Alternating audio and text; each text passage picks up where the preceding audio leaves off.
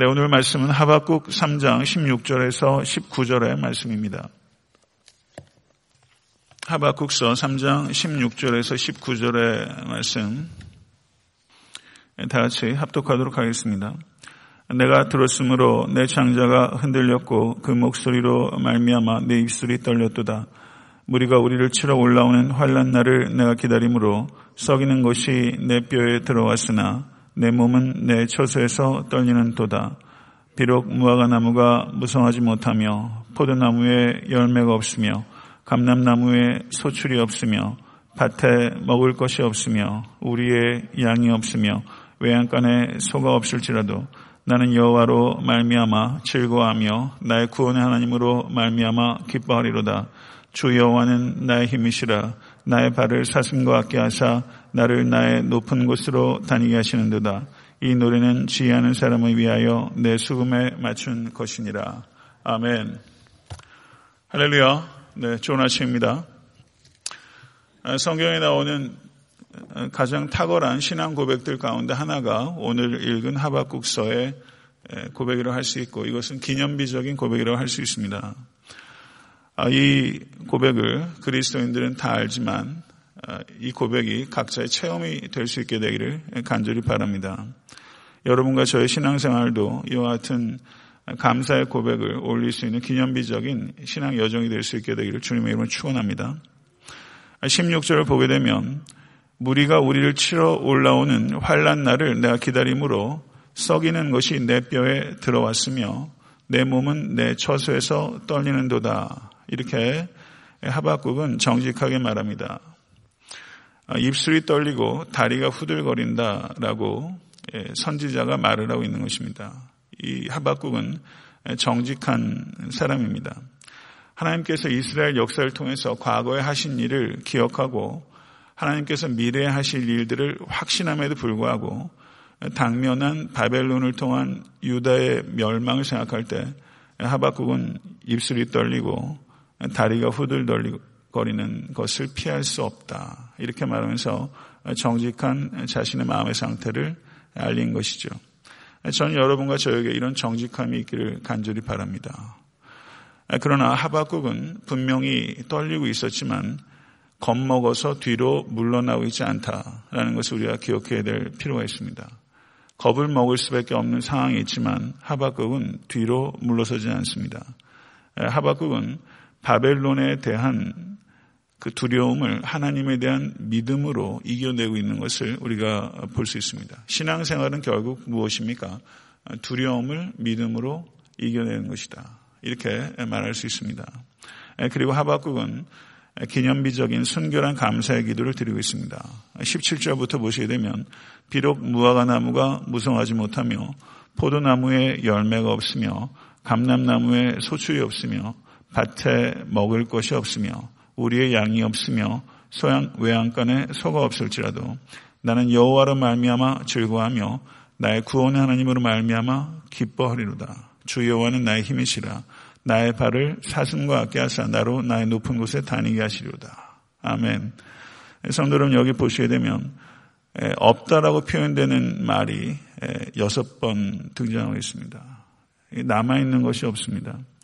여기에서 사치에 속하는 게 뭐가 있습니까? 이 여섯 가지는 다 가장 필수적인 생활의 요소라고 할 수 있는 것입니다. 절대적인 상실의 순간에도 하박국은 자신의 삶의 원천은 오직 여호와 하나님께 있다고 고백하고 있는 것입니다. 여러분의 삶과 제 삶이 그렇게 될 수 있기를 간절히 바랍니다. 어떠한 상황 속에서도 하나님은 하나님이십니다. 믿으십니까? 그래서 하박국은 눈에 보이는 것에 사로잡히지 않고 보이지 않는 하나님께 사로잡혀 있는 것입니다. 환경의 변화에 따라서 마음의 상태가 기쁨을 잃고 얻고 하는 것이 아니라 오직 구원의 하나님을 바라봄으로 기뻐하고 있는 것이죠. 성도 여러분, 이렇게 될 때도 있고, 이렇게 안 될 때도 있고, 참 그렇지 않습니까? 오직 구원의 하나님을 인해서 기뻐하는 기쁨이 오늘 이 시간 회복된 여러분과 제가 될 수 있게 되기를 간절히 바랍니다. 하나님을 바라볼 때는 시련을 단지 견디는 정도에 그치는 것이 아니라 사슴처럼 높은 곳을 뛰어다닐 수 있게 되는 것입니다. 하나님은 참 불가해한 하나님이십니다. 하박국은 제가 하박국 강해를 개인적으로 하면서 제 개인적으로도 참 기뻤어요. 예, 하박국서를 읽는 게 고통스러운 일입니다. 유다의 멸망을 목전에 둔 이 선지자의 이 고통, 고통을 노래하는 하박국을 읽으면서 역설적으로 제 마음에 기쁨이 있더라고요. 예, 성경 한 권을 그래도 이렇게 정당하게 이해해 보려고 노력하면서 깨닫는 기쁨이 저한테 있었고 참 신앙생활하는 게 얼마나 감격적인지 모르겠어요. 하나님의 사랑과 공의와 지혜와 능력은 제가 이해할 수 없습니다. 여러분이 다 이해할 수 없습니다. 그렇다고 이해가 불가능한 건 아닙니다. 우린 계속 이해해 나가지만 이 불가해한 내가 이해할 수 있는 범위를 뛰어넘어서는 이 하나님의 지혜와 능력과 공의와 지혜에 우리는 압도당하면서 하나님의 크심을 깨달을 때 우리의 문제들은 상대적으로 작아지는 것을 우리가 경험하게 되는 것이죠. 그래서 성도의 감사는 불가사의한 감사입니다. 그래서 오늘 하박국이 말하고 있는 이 불가사의한 이 감사, 이 감사는 성도의 감사가 되어야 되는 것이고 여러분과 저의 감사가 돼야 하고 될 수 있습니다. 성도 여러분, 행복하게 살고 싶습니다. 어떤 사람이 행복한 사람입니까? 돈이 많은 사람이 행복한 사람입니까? 돈도 좀 많으셨으면 좋겠어요. 그런데 돈이 많아서 행복해지진 않는 것 같아요. 감사하는 사람이 행복합니다. 세상에서 가장 지혜로운 사람은 배우는 사람이고 세상에서 가장 강한 사람은 누굴까요? 자기를 이기는 사람이 가장 강하고 세상에서 가장 행복한 사람은 감사한 사람이다. 탈무드에 나온 얘기입니다. 성도 여러분, 배우는 사람 되십시오. 그리고 자기를 이기는 사람, 성경적으로 말하면 자기를 부인하는 사람이라고 얘기할 수 있겠죠. 자기와의 자기를 이기는 사람이 가장 강한 사람이고 그리고 감사하는 사람이 가장 행복한 사람이다. 모쪼록 오늘 하루도 행복하실 수 있게 되길 바라고 남은 삶도 더욱더 행복하실 수 있는 여러분과 제가 될 수 있게 되기를 간절히 바랍니다. 성도 여러분, 감사는 누가 할 수 있는가? 감사는 겸손한 사람이 감사할 수 있습니다. 그리고 삶의 위기는 무엇이 내 뜻대로 안 될 때나 뭐 사업이 어려워질 때나 물론 그런 일들이 다 어렵긴 해요. 그렇지만 정말 삶의 위기는 어디에서 오는가? 감사를 잃어버릴 때 삶의 위기가 찾아온다는 것을 우리는 항상 기억해야 됩니다. 그래서 범사에 항상 감사하라라는 사도 바울의 그 같은 명령은 우리에게 행복학을 가르쳐 주는 것이다. 저는 그렇게 이해할 수 있다고 생각합니다. 범사에 항상 감사할 때 우리는 행복해질 수 있습니다. 그런데 범사에 항상 감사하기 위해서는 관점이 바뀌어야 됩니다. 예수 그리스도의 십자가라는 관점을 가질 때 우리는 범사에 항상 감사할 수 있습니다. 예, 장미꽃을 보고도 가시가 많은데 장미가 있다고 감사하는 사람이 있는가 하면 꽃이 있는데 가시가 있는 것을 불평하는 사람도 있어요. 우리가 삶을 살아가다 보면 꽃도 있고 가시도 경험하면서 이게 삶의 보편적인 정상적인 한 과정이죠. 그런데 여러분과 제가 무엇을 보느냐 하는 것은 이건 다른 문제인 것 같습니다. 여러분과 제가 지혜자가 될 수 있게 되기를 간절히 바라고 가시를 보지 마시고 꽃을 바라보실 수 있게 되기를 간절히 바랍니다. 관점이 바뀔 때 감사할 수 있습니다. 저를 한번 따라 하시죠. 불평도 습관이고 감사도 습관이다. 예, 정말 그렇습니다. 불평도 습관이고 감사도 습관이에요. 그래서 불평하는 것은 불행해지는 것을 연습하는 것이고 감사하는 것은 행복해지는 것을 연습하는 것입니다. 모쪼록 좋은 일이 있어서 감사하는 사람이 아니라 그렇게 수동적인 존재가 되는 것이 아니라 범사에 항상 감사함으로 말미암아 행복하신 여러분과 제가 될 수 있게 되기를 간절히 바랍니다. 저도 목회자로서 목회를 행복하게 하고 싶습니다. 그래서 행복한 목사가 되고 싶고요. 그래서 항상 감사하면서 목회할 수 있게 되기를 바랍니다. 네, 성도 여러분, 전 두 가지를 좀 말씀드리고 싶습니다. 저를 한번 따라 하시기 바랍니다. 작은 것에 감사하자. 네, 작은 것에 감사할 수 있어야 됩니다. 예수님께서 문둥병자 10명을 고쳐주셨는데 잘 아시는 대로 그 중에 한 사람만 왔어요. 그 아홉 명 그냥 간 사람들의 문제는 사실상 문둥병이 문제가 아니라 감사하는 마음이 없는 것이 사실 그 사람들의 문제였어요. 문제의 본질은 감사하는 마음이 없는 것입니다. 성도 여러분, 이스라엘 백성들이 만나를 처음 먹었을 때 출애굽기 16장 31절을 보게 되면 꿀 섞은 과자 같았다 이렇게 말을 했는데요. 민수기 11장 8절을 보게 되면 뭐 섞은 과자 같다고 말합니까? 기름 섞은 과자 같다 이렇게 불평했어요. 사람이 참 이런 것 같아요. 이게 이스라엘이 얘기했던 이 문제 결국은 제 문제인 거라는 것을 깨닫게 됩니다.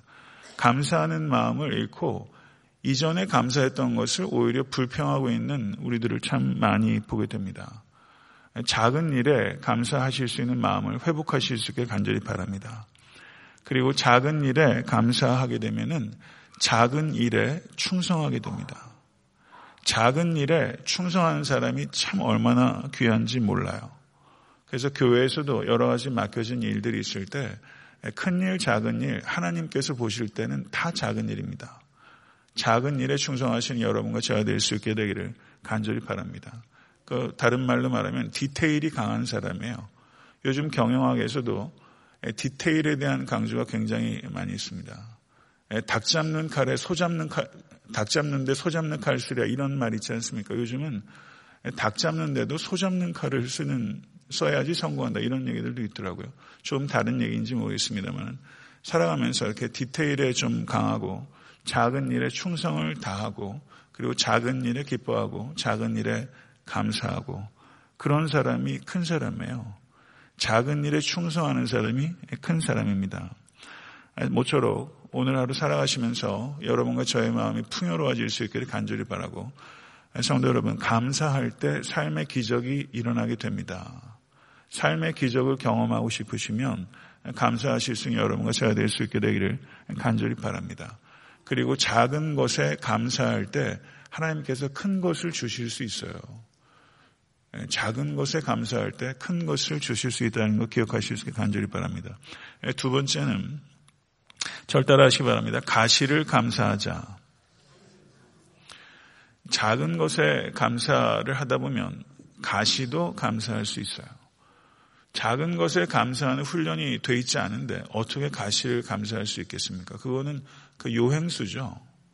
그렇게 안 됩니다. 이 신앙이 결국 인격인데 과정이 없이 어떻게 가시를 감사할 수 있겠어요?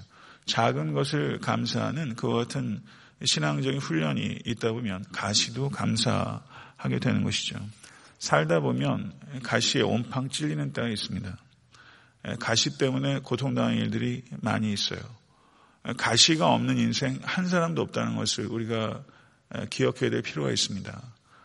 다윗도 가시가 있었습니다. 그런데 다윗이 시편의 위대한 고백들을 했는데 그 중에서 가장 탁월한 기도는 저가 사울로부터 도망다니는 인생의 가장 캄캄한 동굴 속에서 가장 위대한 시를 썼다는 것은 매우 역설적입니다. 그게 신앙의 실제입니다.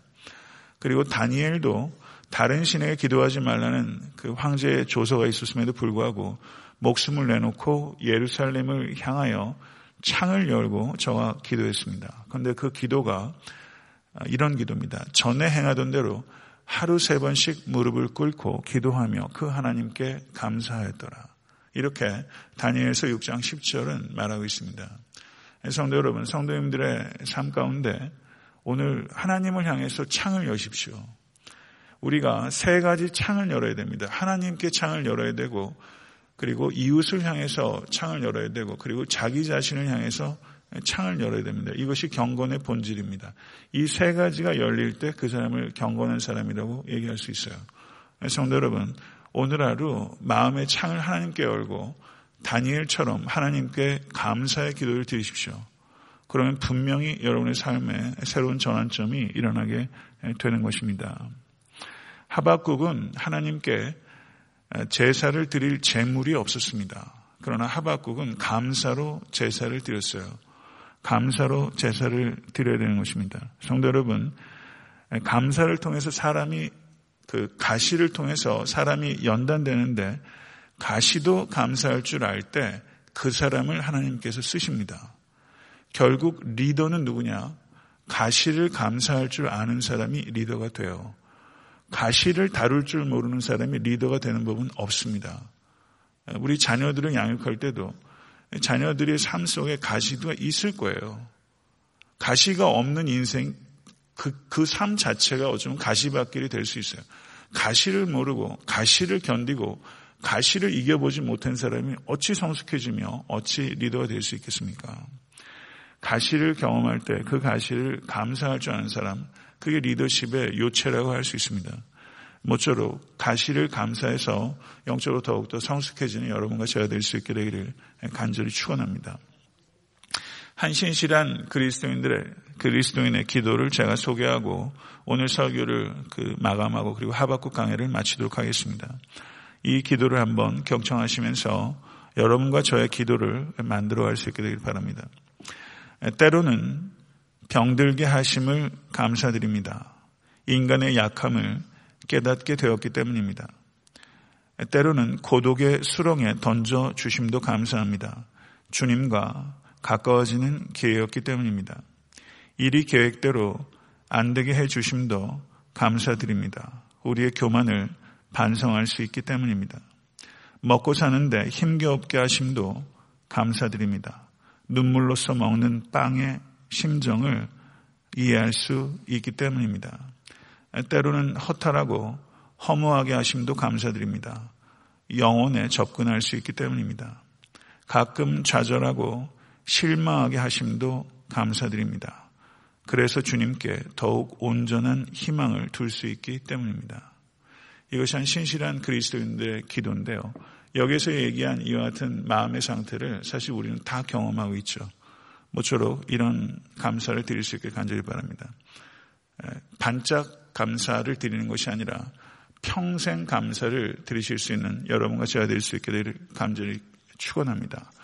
평생 감사를 드리기 위해서는 작은 것에 감사하고 가시도 감사해야 됩니다. 그래야지 평생 감사할 수 있게 되는 것이고 쉬지 않고 감사할 수 있게 되는 것이죠. 평생 감사하는 모든 인생 될 수 있게 되기를 권속되실 수 있게 되기를 간절히 소망합니다. 오늘 하루도 이것을 기억하시면서 승리하십시오. 주님 가르쳐 주신 기도로 예배를 마치겠습니다.